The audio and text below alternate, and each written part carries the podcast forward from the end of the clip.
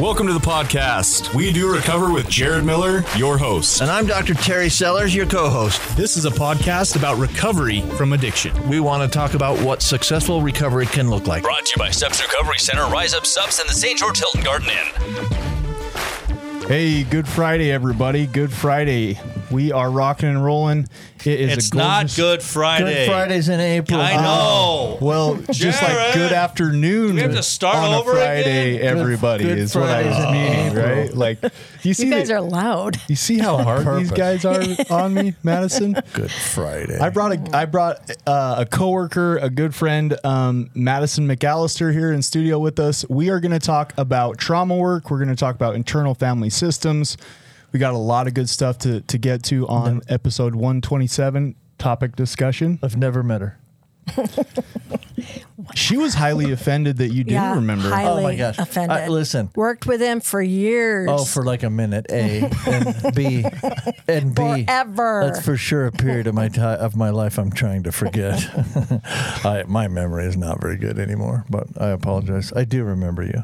I didn't, Now that I reminded didn't you. When I, well, for sure, but I didn't when I looked at you walking through the door. But Should be a good one, everybody. Today on episode 127, we're jumping into some fun stuff. Um, we are. episode 127 is brought to us by Steps Recovery Centers. Steps Recovery Centers is an adult substance abuse and mental health treatment provider. Steps Recovery Centers provides all levels of care. They have a medical detox facility, multiple residential treatment centers, and outpatient treatment and outpatient treatment services reaching from the top of Utah to the bottom. Recovery starts with you, and at Steps Recovery Centers, there's always hope. Call them today at 801 800 8142 or visit their website at stepsrc.com to learn more. Episode 127 is also brought to us by Rise Up Supplements. Rise Up Supplements is a nootropic line aimed at optimizing brain function and supporting mental health. They have two powerful blends. Mindful Mood helps decrease anxiety and enhance mood, while Mind Shift helps increase focus and optimize brain function. Place your order at riseupsups.com. That's R I S E U P S U P S.com. At checkout, punch in promo code podcast20 to save yourself 20% off. All right. We always start off with new and goods. A little positive psychology, something kind of new, something fun's going on in your life. It's mostly for me to get my anxiety jitters out. You know what I mean? Um, so let's start off with with you, Madison. What's new and good in your life? Well, three months ago, I upended everything and moved down to St. George to work with Steps Recovery Center as their clinical director and their um, in their residential treatment center, and um, just about everything is new. Before that, you were working at Annie's house, right? Well, yes, at, at Annie's house, and then for um, Deer Hollow for they and well, actually, Steps Recovery sold me, sold me You're like to Deer a Hollow. slave. You're like a slave yes, sold now. You're me. like for sale. I, might think we be- all are to I- some degree, right? That's I might be bitter. I'm, I I might be bitter, except for they brought me back. So There you go. Maybe I forgive them. They couldn't live without you, so they brought you back. So wait, can I ask some? They kind of have a habit of that. They, They brought me back too. they did. Yeah. Uh, never been brought back. well, you were you were the Mike Jorgensen days. yes. Yeah. He doesn't bring people back very often. I didn't get brought back. I have some real questions. I'm um was is Annie's house uh, at one point Annie's house was affiliated with Steps Recovery Center. Is it no longer that? Is it yeah, it was bought by Deer Hollow, but Okay, is, so i- is. Deer Hollow what was once Annie's house, or is there an Annie's house and there's a Deer Hollow? No, Annie's house is now just Deer Hollow. Okay, so Deer Hollow is what used to be Annie's house. Okay, gotcha. Yeah. With all jokes aside, I do love I'm trying not Steps to- Recovery Centers. You know, that was uh, it wasn't hard to come back because No, no, they treat you amazing. They're Yeah. they're really good, and we're we're glad that they're back sponsoring this podcast I might even actually like the the owners. a little bit. Yeah. Oh, yeah. I know. Okay, Yeah. I, I love the owners. Ty and Paul are good dudes. Yeah, they're good people. I've fallen noticeably quiet. Doc, come on. I have you di- like golfing? I with- have you golf with them. I have an experience with different owners. I'm not talking Oh, about right, right, Oh, right. Yeah. Yeah. I don't have as much, I, I don't have that much uh, experience with Ty and, and Paul, but I had some experience with the previous owner and it wasn't always that pleasant. Yeah. But I always We'll did love Steps. off this. Steps was always good. Yeah. No question. At one point, he was the medical director and the clinical director. Yes, that's true. I, I think I remember. Yeah, I worked with you for I don't know a while. Four minutes. Four, four minutes. Four minutes, max.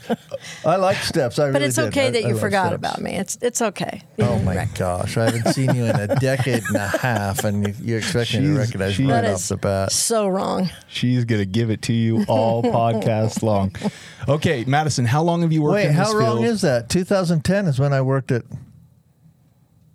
It's 13. It's been 13 years. Well, well okay. Oh, since you guys worked together? Yeah, All no, right. I I worked at True North. yeah, I, I know. I worked at True North in 2010. Yes. I That's heard you 13 owned- years ago. I heard that you owned True North. Well, That's, that might be a That's a source of podcast for another day. that depends on who you ask. Let's ask. pretend that didn't happen. That depends on who you ask. Well, first of all, let's jump into this. So I'm super excited. It's not, you know, a regular thing to to have somebody like Madison, you know, that comes in and can speak therapeutically to some of the stuff we're going to talk about today. So I'm super excited and grateful that she agreed to come on. This is going to be a real treat. Real fast though, Madison, give us kind of the credentials. How long have you worked in this field? What brought you into this field? I know that you're known for trauma work. That's why we're talking about trauma work today for the topic. Hey, Sean.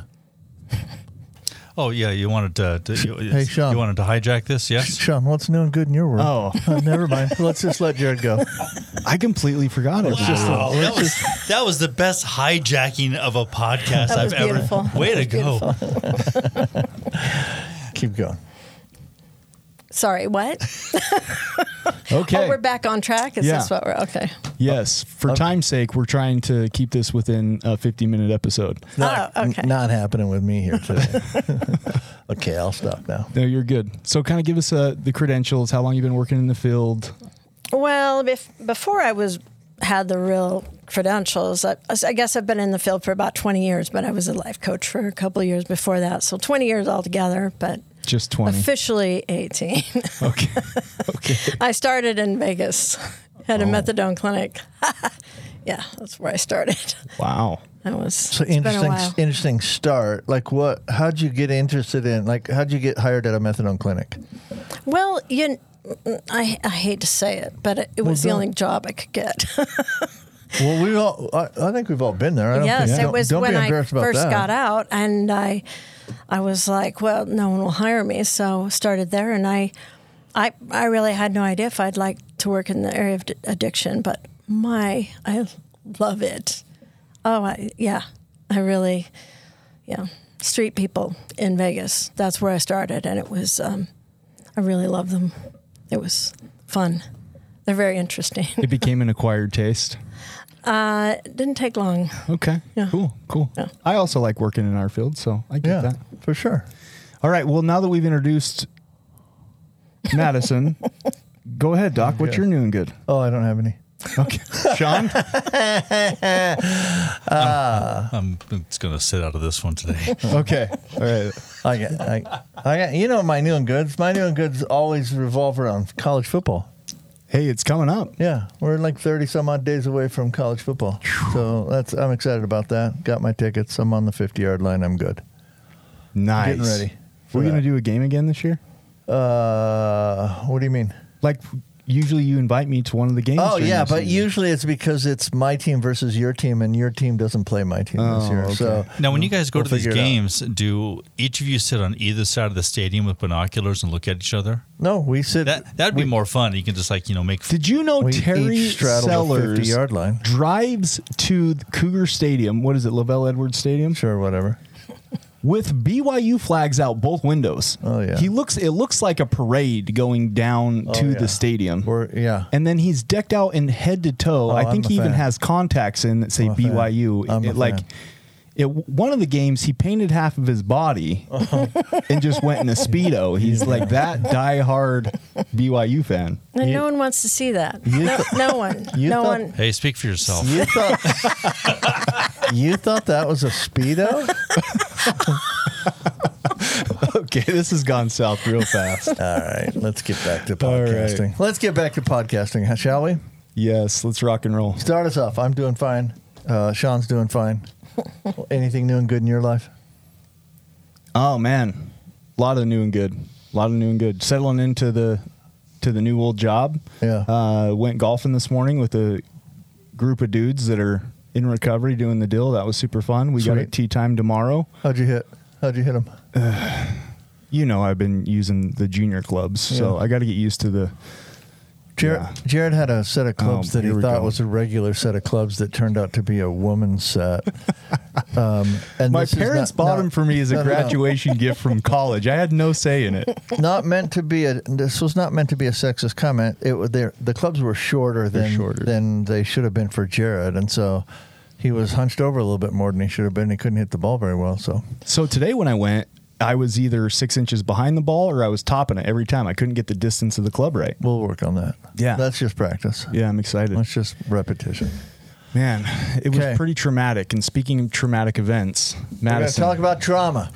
yeah, Terry, what's go ahead and read read our little uh, disclaimer about we got a disclaimer. yeah, a little internal family system. This is uh, Trauma Work, episode 128. Trauma Work with Madison McAllister, who I've never met. Um, Madison McAllister. So, internal family systems is a psychotherapeutic approach that involves identifying and working with different parts of the mind or sub personalities. If you are interested in understanding this topic more after today's podcast, do yourself a favor. Check out a book called, Jared's going to hold it up here uh, if you're watching on the monitor. The book is called No Bad Parts, and the author is Robert C. Schwartz. So, let's ask Madison to give us a, her sort of. I read what is a synopsis, right? But talk to us about IFS. Well, IFS is um, a great way of dealing with trauma because um, when someone has a lot of trauma in their in their life, actually, let me start with everyone's sort of divided because the um, with our the way we deal with the world, maybe I might deal with certain things in my life from one part of me or and another one with another part of me. And we become very good at adapting with the world that way. But when trauma when we experience trauma what happens is some of these parts um, start to have extreme reactions to the world based on uh, fear fear beliefs or deep seated um, sort of what I, what I would refer to as stuck points or requirements that are kind of um, maladaptive and and and it's designed to keep us safe. So first off, we have a true self that absolutely knows our worth and we know that that we absolutely know that we're lovable and that we'll always get our needs met, that kind of thing. And then I'll have a part, maybe if I get tra- if traumatized early in life, I might have a part that starts to ex- to act out extreme in extreme ways to keep me safe based on fear. So it's I don't know if that's too Yeah. basic. No, it is. And I just want to pause you real fast because I, I find it interesting. I've started reading the book. Um, so typically, the traditional thought is of the mono mind, one mind. Yeah. And what the book is trying to teach us is exactly what you just said mm-hmm. is we have different parts of us, right? Or or sub personalities. And when most people hear that for the first time, they think of dissociative mm. identity disorder. Right, multiple, Multiple personalities, personalities, which yeah. is clearly not even closely related. Mm-hmm. known as dissociative identity disorder today. Um, and if you've seen the show like Split, then you, you right that's what comes to mind at first. Yeah. But to some degree, you're saying we all have. Yeah, everybody has parts that, and, and it's a great way of dealing with the world. And um, but when it becomes maladaptive, especially let's say in addiction, you might um, almost every addict that you talk to will say they absolutely are divided between two parts: the part that wants to use until they die, and the part that wants to be clean and never use again. And then often those two parts are very polarized and they're working against each other. And there's, and then of course there's other parts that come into play. So You know what's? Yeah, I have a thought on that. I always talk about the Sméagol and Gollum, right? Yes. We all have that like Sméagol, who's this cute, you know, good community member, likes and you know going Mm-hmm. Trying fishing, get along. right? From Lord of the Rings is what I'm talking about, right? Gollum is the, is this good dude, and then you got Sméagol, who once he puts on the ring, or for some of us with addiction, it's when we once we put the chemicals in our body, we kind of become different people. Yeah. And in early recovery, we constantly have Sméagol on one shoulder and Gollum on the other. And it's like, so I get that. I can kind of get the split, right? Or that different sub personalities. Well, and then uh, especially with addictions, you you addiction you can add on. You have the addict, then you have the shame voice that's beating the hell heck out of yourself. I don't know if I can swear on Good here. catch. This goes on the radio, so we prefer like that you don't. But yeah, it's okay. It's a pretty good catch. I like it. Uh, yeah, it wasn't a very good catch. Um, uh, that Um, Don't be hard on yourself. That was a good catch. okay. I'm not. I'm just trying to keep going. Good luck with that. Yeah, yeah, I know. So you might have a shame voice that's constantly going back to the bad behaviors, but that is that is being done with the ad when you're addicted, and then beating the hell out of you. And so the addict and the shame voice might be either in line with each other and feed each other, or polarized as well. So it's in and everybody's you know system is a little different. But then shame, and the thing I want to bring up is this book says no bad parts.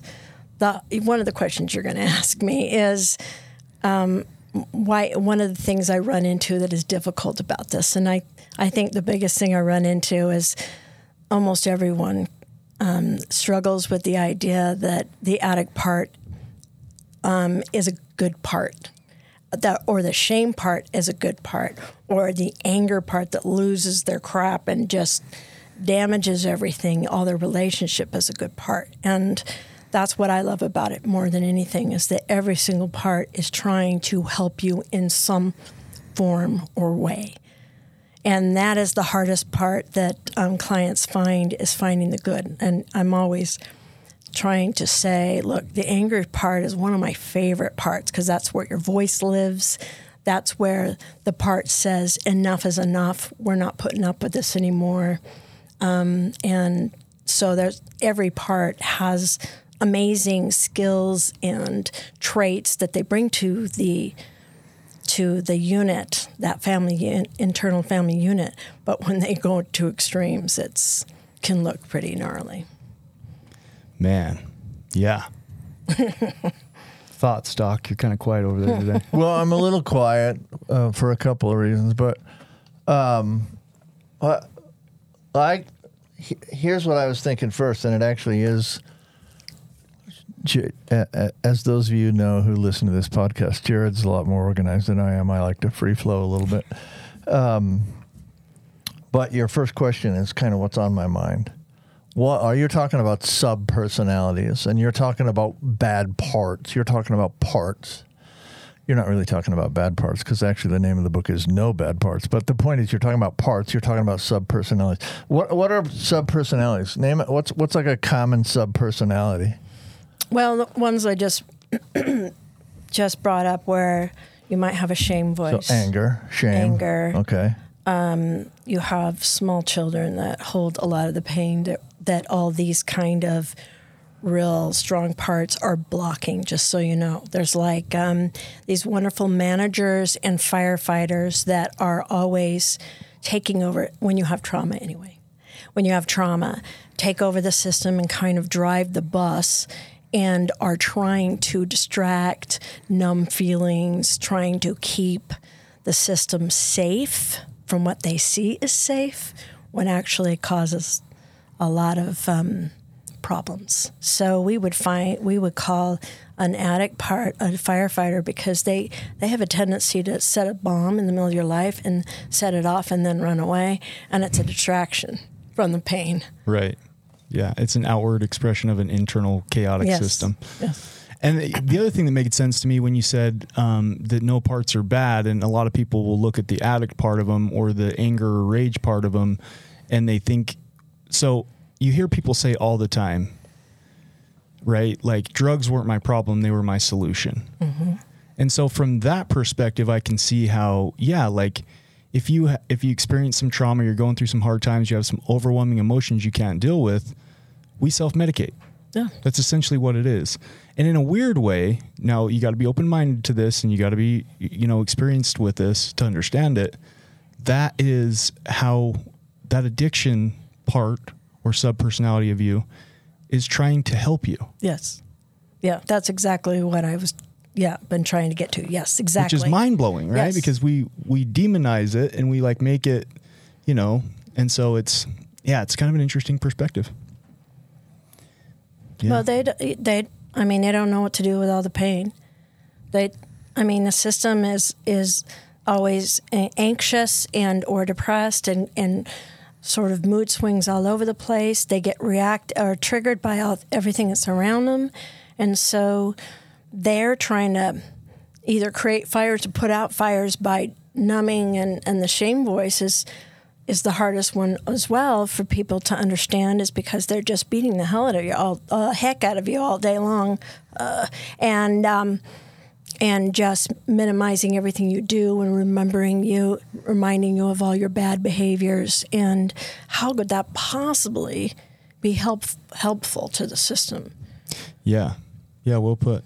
I, I wonder is the shame piece wrapped into like the manager because you said managers, right? that's a manager yeah Okay.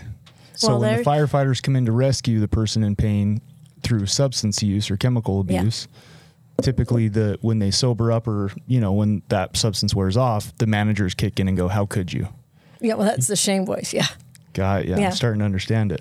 Well, and the shame voice will say, uh, when you really get down to the motive of the shame voice, it say, please be small, stay small. Don't put yourself out there. Why are you risking our heart? You're going to hurt us if you trust anyone. So the shame voice will say, why are you trusting any of these people? Mm-hmm. You know, we will get hurt. So they're really often designed to keep you small so that you don't get hurt again. Stay quiet, just get along, don't have a voice. And then anger says, I'm sick of this, takes over, blows everything up with anger and rage, has a voice, tells everybody what they think.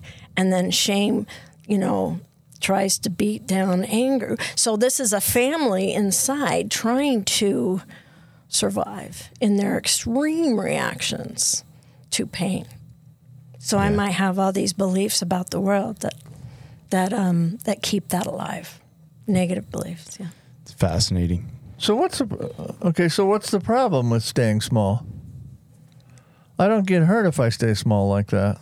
Like why do why do you want people not to stay small? Well, I have an answer to the question, obviously. yes, of course. it's a good question But, but, uh, because yeah, why? Like people, I see why people want to stay small because Mm-hmm. putting themselves out there occasionally can result in harm to them. absolutely. Disappointment, brokenheartedness. Sure. Yeah. I don't want to trust anybody else. The last guy I trusted, he stepped all over me. Yes, exactly. Yeah. Keep bringing it up. Yeah. So why, like, why? What's wrong with that? Why don't I just stay small? I won't get stepped on anymore. Well, yeah. What I will always go to is true self. So I will have that part say, ask true self why. Hmm. What does true self desire and need and want? And true self will always say, Thank you so much for what you've done for me. Helping me feel safe, helping me feel focused, and we're not going to get our needs met that way because all I want is connection and love, and I want to feel. Um, um, I want to be alive. I want to be happy. I want to be creative. And when we shut everything down and play small, then our true selves cannot live true to our desires and needs, right? And so the work is always how does true self work with everybody starts to work together and they create new rules for these parts. So have a discussion with the anger part and say, you know, I love that you speak what we need. I love that. Um, what do you think we could do that would be more effective rather than getting triggered into it? Can we have a voice without, you know, going to the extreme and Right. exploding? Yeah. this makes total sense to me because when I facilitate groups, one of the groups that I love to do is just an open process group, right? I have prompting questions, but really it's just to get a get a discussion going, right? And you see those people, you see those small people. I call them passive participants. They mm. don't go unless they're called on. Mm-hmm. But when they the opportunity presents itself, they usually oh we're out of time. We'll get right back to that. Uh, right after this little break from our sponsors, Steps Recovery Centers. Man, that first 25 minutes flew by. You are listening to We Do Recover with Jared Miller and co hosted by Dr. Terry Sellers. We'll be right back after this short break with more of We Do Recover with Jared Miller. Brought to you by Steps Recovery Center, Rise Up Subs in the St. George Hilton Garden Inn. If you or your loved one is trapped in the cycle of addiction, there is a way out. At Steps Recovery Center in Utah, we believe in second chances and new beginnings. Our evidence based treatments, compassionate staff, and supportive community guide you on the path to recovery. It is time to reclaim your life. Take the first step towards freedom, resilience, and a brighter tomorrow. Reach out to Steps Recovery Centers today. Recovery starts with you, and at Steps, there is always hope. Call us or visit our website to learn more.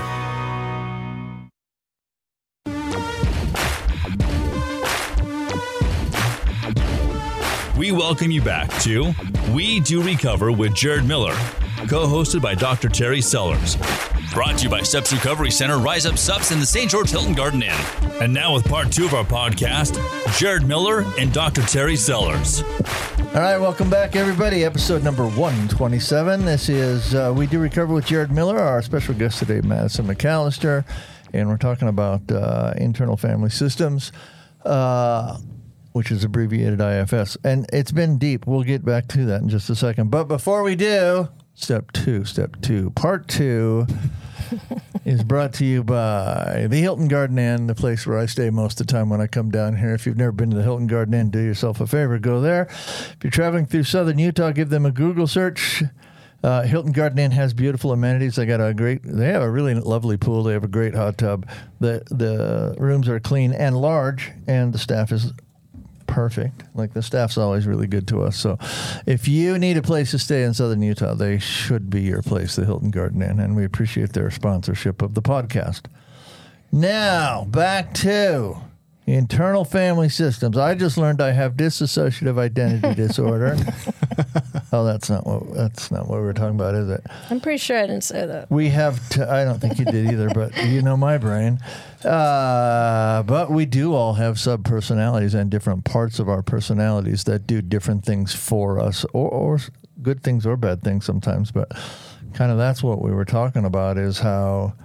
Uh, there are different parts of us that, that serve different purposes uh, for us. And we had talked about some anger parts and some passive parts and some that sort of stuff. So uh, let's move on with that discussion. So you look like you had a question just now. Well, I just wanted to finish statement, finish sorry. my thought before the break. Yeah, yeah, yeah. So real quick, I'm learning this modality, right? Madison is very good at it. I need to find more time to get over and sit in on your groups and do your individuals and like learn from you because it's one thing to read it in a book. It's Yeah. another thing to watch somebody actively do a modality. And I'm always a better learner that way anyways. But from what I understand it and a little bit of experience I have with it, it's a lot like Gestalt. You, you can use the open chair concept. It's Yeah. kind of a drama role play. Yeah, I, li- I use just Gestalt in all of my groups, all of them. I love it. And I really love it. yeah, Gestalt is a very Yeah. powerful modality, and so just using this in combination with that. Uh, so what I was getting at is is we talked about sometimes we have a part in us that keeps us small, right? And that's typically the manager, the shame voice beats us up. And you were saying that um, you can learn to appreciate that piece, but also ask it some questions like, what do we truly want? And I found that interesting because when I run process groups, which is the, the whole point of it is just to get open dialogue, open discussion, and have some thought which creates internal change. Sometimes people will not participate. They're a, a passive participant until they get prompted by the facilitator. So I use this little ball, right? And, and I always tell the it at clients. I always tell the clients, this ball has magical powers. Whoever you think needs to speak, I want you to toss it to after your turn. And sure enough, the ones that are very quiet and typically will not participate, once they get the ball, it's like it gives them permission and that piece of them, mm-hmm. quiets down and they find their voice and they're able to share, mm-hmm. right? Especially once they get a little bit more comfortable within the the milieu of the group. So it's just interesting how you're saying things and I'm like connecting it in my brain. Um, yeah, it's awesome. Thanks, Doc. Thanks for letting me finish that. So how great. So how does this um, how does this specifically how do you use this to address trauma?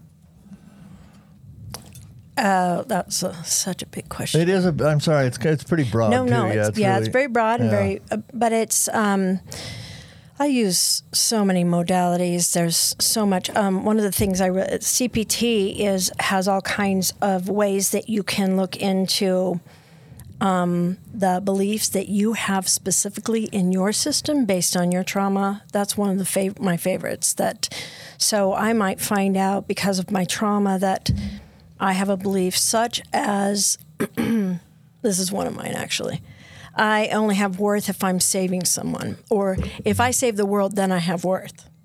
So that's deeply. Most therapists have uh, something like that in their system, and so um, let's say I'm going to work and um, I'm really agitated and I'm I'm in a not in a good mood and I know that I have to face this group because this group has been hard or whatever. So it's a Monday morning, every Yeah, Monday morning? Yes, exactly. Okay, yeah, I'm with you. Yeah. So I will go into and this is this is um, what I teach clients all the time.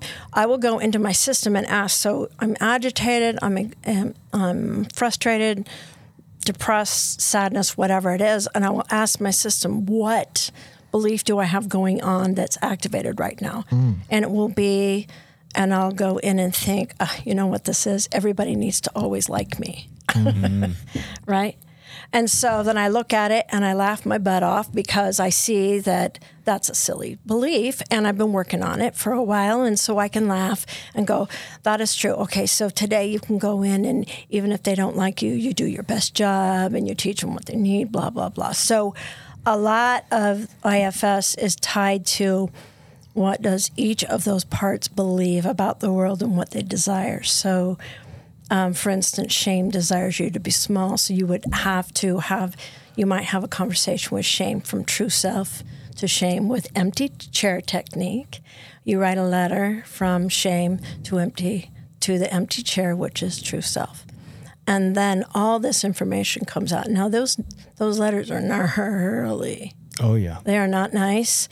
Um, yet, then with the psychodrama, you can have a conversation with that part and say, "So, what's your motive, and what, what do you, you know, what do you feel about this job that you've been doing?" And a lot of times, I'm exhausted, I'm tired, and um, so what do you bring to the system, and what would you like to um, do instead, maybe? And um, so you have a conversation, and then to true self as well. So it's this lovely unfolding and relearning and unburdening of that part. And always, always, these parts are hold uh, are guarding the exiles from from early trauma, and they are underneath all of this. So the exile would be that trauma part or that trauma piece. that that younger soul, that younger part that still continues to live in the trauma and or hold the pain and the fears. Got you. And so these managers are trying to keep them safe, which is isn't working. Or firefighters, right? Yeah, the firefighters. Yeah. Yeah. So they're all they all feel very strongly about their roles and the importance of them. And so it's like having a conversation with that part and just saying, "What can we do?" Um, um, this, this was thank you for talking. And then, as I was saying earlier, true self will say, "You know, thank you so much for what you've done," because they understand there are no bad parts, and that every part has its role. And what what can we do that would be more effective? So every time I put my heart out there, somebody steps on it and I get hurt. Yes. There's a there's a belief I run into a lot, Mm-hmm. right? And so um, What's the belief? yeah, well, the- What's your belief? right? Well, I should never be vulnerable. Right. I don't want to get my heart stepped on again, Mm-hmm. right? It hurts too much, and I'll never find somebody that won't step on my heart, right? Yeah. That's the deep seated belief right it's there. It's not really. I, I don't think that's actually a personal belief of mine. I have some of my own, but Um, it's a, a belief It I run. be a it- it's a belief I run into a bunch. Like Yes, if yes. I if I put it out there, somebody's going to step on it, and the problem is then that keeps them small, right? That's what Mm-hmm. yes. you're saying to me. Is that keeps them from getting into rela- meaningful relationships because they're afraid whoever they get into that meaningful relationship with is going to leave them, or is going to step on their heart, or is going to make them feel terrible again. Okay, so Yeah, thanks. Pick it up from there. all I keep hearing is Brene Brown, who teaches that Sure. vulnerability is the birthplace of all love and growth and creativity. And that's all I'm hearing. Every time you ask that question, I'm hearing that because where vulnerability is at is where all our happiness is.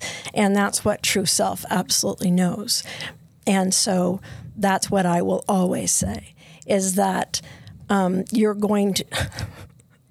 this I probably shouldn't say this as a therapist on the radio, but every relationship you're going to get hurt because we have expectations that don't get met, and then they're coming at you with their expectations, and we have to have good communications. And all relationships are kind of a, a, a messy sort of working together and trying to get our needs met and be loving and all these things. So we are always going to get hurt in relationships, which I don't know if that's a good thing to say, but So- to me, it's um, knowing your worth no matter what anybody's doing.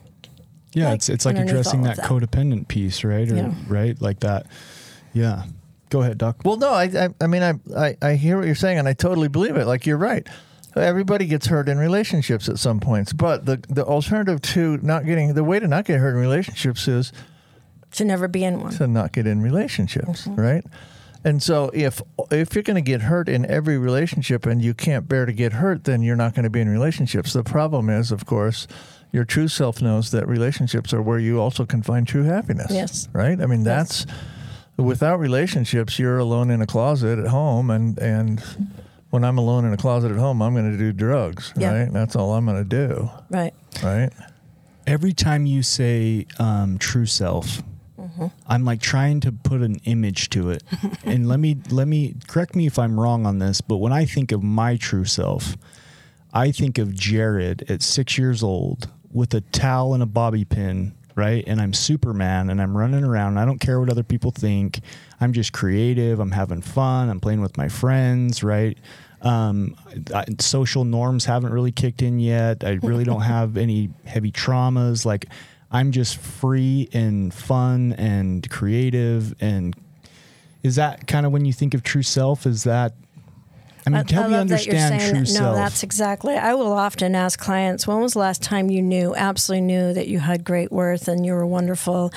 And they will say two, three. You know, like you're saying. Um, if you have a ton of trauma, absolutely. But social norms, you're right. They ride on us. Um, but the more the, the the worse the trauma, and the worse the narratives and the stories that you create about the trauma. I haven't even talked about that yet, but the, the narratives and stories you create about the trauma is really where the true pain is. So, a child who is ignored, beaten, abused in whatever form by their caretakers, hmm. they learn because of their own narrative that they must be a bad girl, bad boy. I must deserve this pain. I must have caused it. And that's the story and the narrative that a small child creates because of that. I mean, a child is supposed to be egocentric, right? I need to get my needs met. And so they live in that egocentric place. And so when everything happens to them, who are they going to blame? Not mommy and daddy, who they love. They blame self. And so then it's like a lifetime of learning how to, once again, see that that story you created is um, deceptive and not true. And it's just created to survive. If I know that I'm the cause of this pain, then then at least I'm powerful there because we're so powerless when that stuff happens to us so young. Right. Yeah. And what you're saying too, and it makes me think of is one of the most common forms of abuse in the substance, you know, in our industry, mental health, substance abuse, is sexual abuse. Yes. And often I've, I've had experience working with people with sexual abuse, and the narrative that they have in their mind is, I mm-hmm. must have done something to deserve this. or my body reacted a certain way, therefore, you know, I caused it. I could right, which is which makes sense when you're saying like that's where the problem is, right? Is obviously the the action itself, but then they're living in this narrative about the action that continues to, to haunt them, continues to stay with them. And so w- through internal family systems, I know that there's like the exiles, there's the, the managers, there's the firefighters, there's true self. How would you go about addressing that? Let's say, you know, for somebody that had physical abuse trauma or sexual abuse trauma? Good question. Um, it is kind of you start from the beginning, and um, the first place you would start, from my perspective, is you learn how what are the beliefs about the world. So we establish what are what do you believe about safety, about um, trust? What do you believe about intimacy? And so I will have them talk about what they actually believe about some of these basic ideas, and then start from the part of them that causes them the greatest pain currently in their life. So a lot of them will step right into shame is often a one. Uh, some people step right into anger because that's the biggest culprit uh, currently in their relationships. Well, anger is way more easy than shame. I, it's No. much rather well, just for, I guess okay. So Yeah. I'm speaking from a personal Yeah. standpoint. If something happens that hurts me, my first reaction isn't going to be to cry. It's going to be to get Yeah. pissed. Yeah. Right. Because that's a way easier emotion. Mm-hmm. That part of me or, or sub personality of me is way more comfortable than to break down and cry. Yeah. But there's some people that can't find anger no matter what because they had a very, I have a couple of clients right now, they had a very abusive, angry, sort of yelling at them all the time. So their their anger part, uh, and or they were super angry as a child, so their anger part is hidden. It is deeply, um, deeply mm, hidden down there, and we can't get to it no matter what. And um, um, and it's it's kind of a fun sort of you know so how do we who we're going to talk to and how are we going to it's And I also completely took us off course. Um, so you were saying you establish their values, you establish their beliefs about the world, yes and then and and well and then you start to um, just have a conversation with parts so you might have a letter have them write a letter from shame now I am- haven't touched on this, but shame lives in every part lives in a part of the body. So I will ask them, where does your shame live in your body? And they'll say, well, in my gut, in my shoulders, or whatever. And I'll say, go into that part. And people who look at me like, yeah, you're a wacko. I can't believe you're making us do this. There's no way this is in my system. Yeah, they're kind of looking at me like, whatever, rolling their eyes at me. Sure. I'm going, oh, no, just, just open your mind, go into the body where you feel like shame might live. And these guys who are just, no way, will feel it like that mm-hmm. because it's been a part of their, you know, the vocal in the back of their head for so long that they can find it so easily and it's stuck in the body. And trauma is lives in the body and it is stuck in parts of our body. And so just start to find it in the body. Where is it? Let's um, address it from there. Now speak from that place that pain or that feeling that comes up. And when you speak from that place it's clear as day. And they can just write and write and write and write.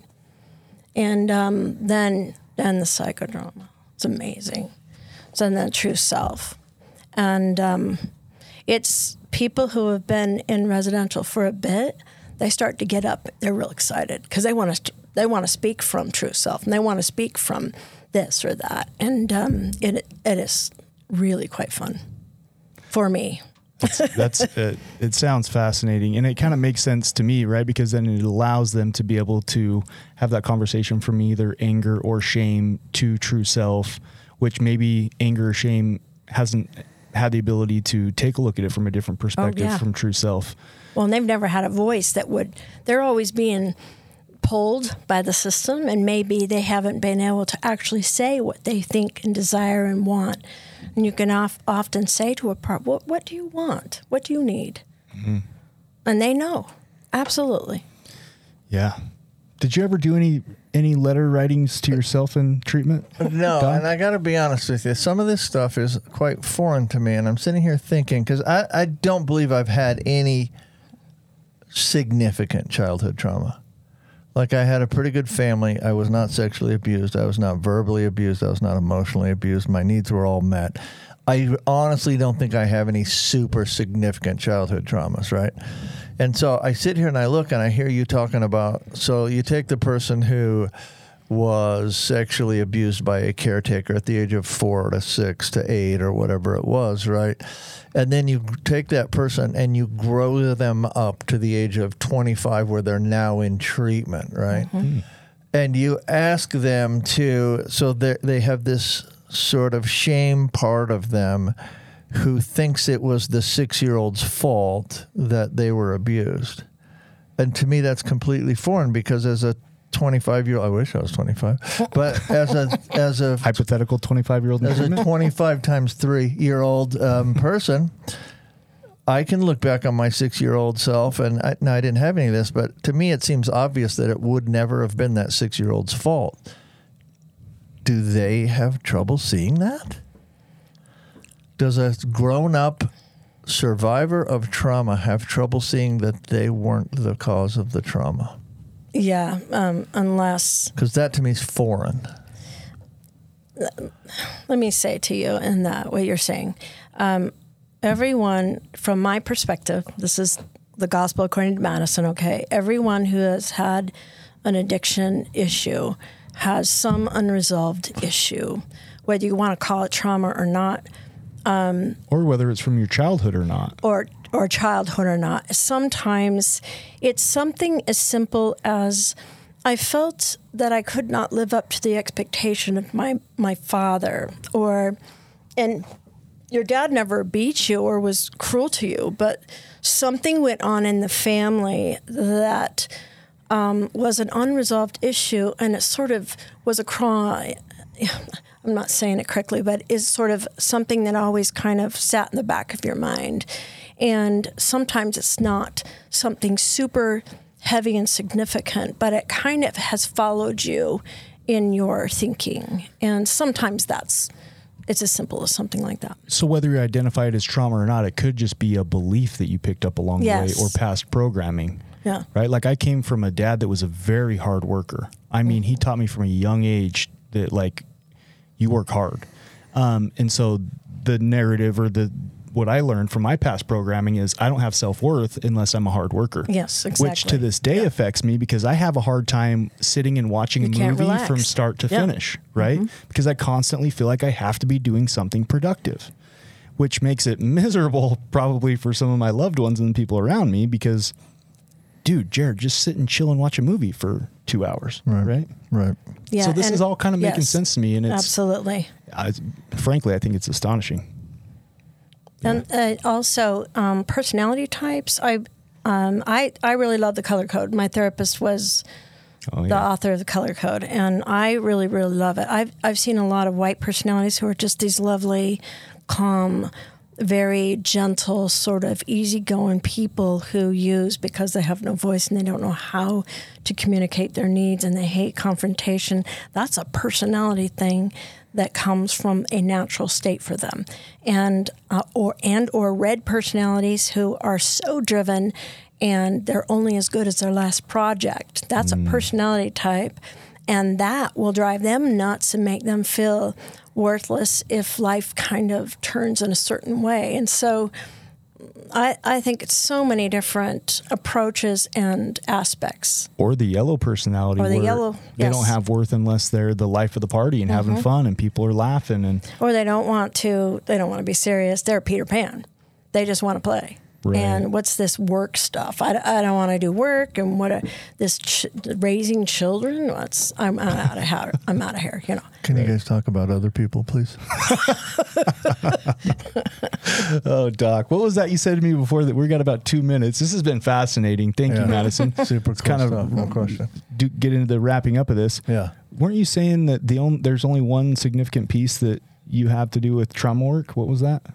The only part that you have working in this industry that is related to trauma?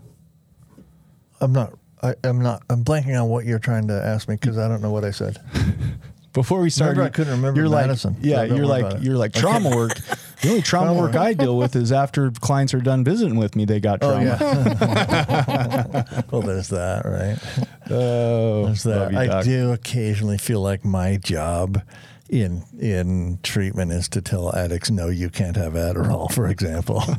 like that's. Oh, that'll really upset them. It's, uh, it's, it seems like the most arguments I get into is when I when somebody feels like they have to have Adderall to function and that sort of stuff. So I'm going to try to squeeze one more question in there. Mm-hmm. What should someone considering internal family systems therapy for trauma recovery know um, or prepare for their first session? Being open minded and willing to walk through the pain. There's a um, there's a quote by Amy Crawford. You can go online and find it. It's she talks about walking through the pain. You must go through the pain to heal the pain. And um, a lot of people they will do their entire lives will avoid pain at trying all to walk, costs. trying not to walk through it. Yeah, will not- will avoid no it at matter all what it takes. I'm not walking through this. Focusing and That- being willing to experience the old pain and walk through it. And I wonder what's the narrative and the story that I have told myself because of the pain, because of what I experienced, and how do I rewrite a new story? That's what we all do with drugs and alcohol. We avoid walking Avoid, through the pain, absolutely avoid. Yes. which is which will not work long term ever. No. Yeah. We're about out of time. That was a beautiful episode. Thanks for coming Oh, on. thank you. Yeah, thank Madison, you very thank much, you guys. so much. And we want to thank Steps Recovery C- Centers for being a, for continuing their sponsorship. If you're interested, come down to St. George, work with Madison, and uh, we'll see you guys in two weeks from Also, now. check out the book No Bad Parts. Yeah. Interesting read. Thank you for joining us today on We Do Recover with Jared Miller. Help us spread our message of hope. Like, comment, and share. If you have any topics or ideas for future shows, please share that on our Facebook page. That Facebook page is We Do Recover with Jared Miller. If you or a loved one needs help, please reach out to us. Again, thank you for listening. Brought to you by Steps Recovery Center, Rise Up Subs, and the St. George Hilton Garden Inn. The views and opinions expressed on this podcast do not reflect those of its sponsors. This has been a production from a podcast studio.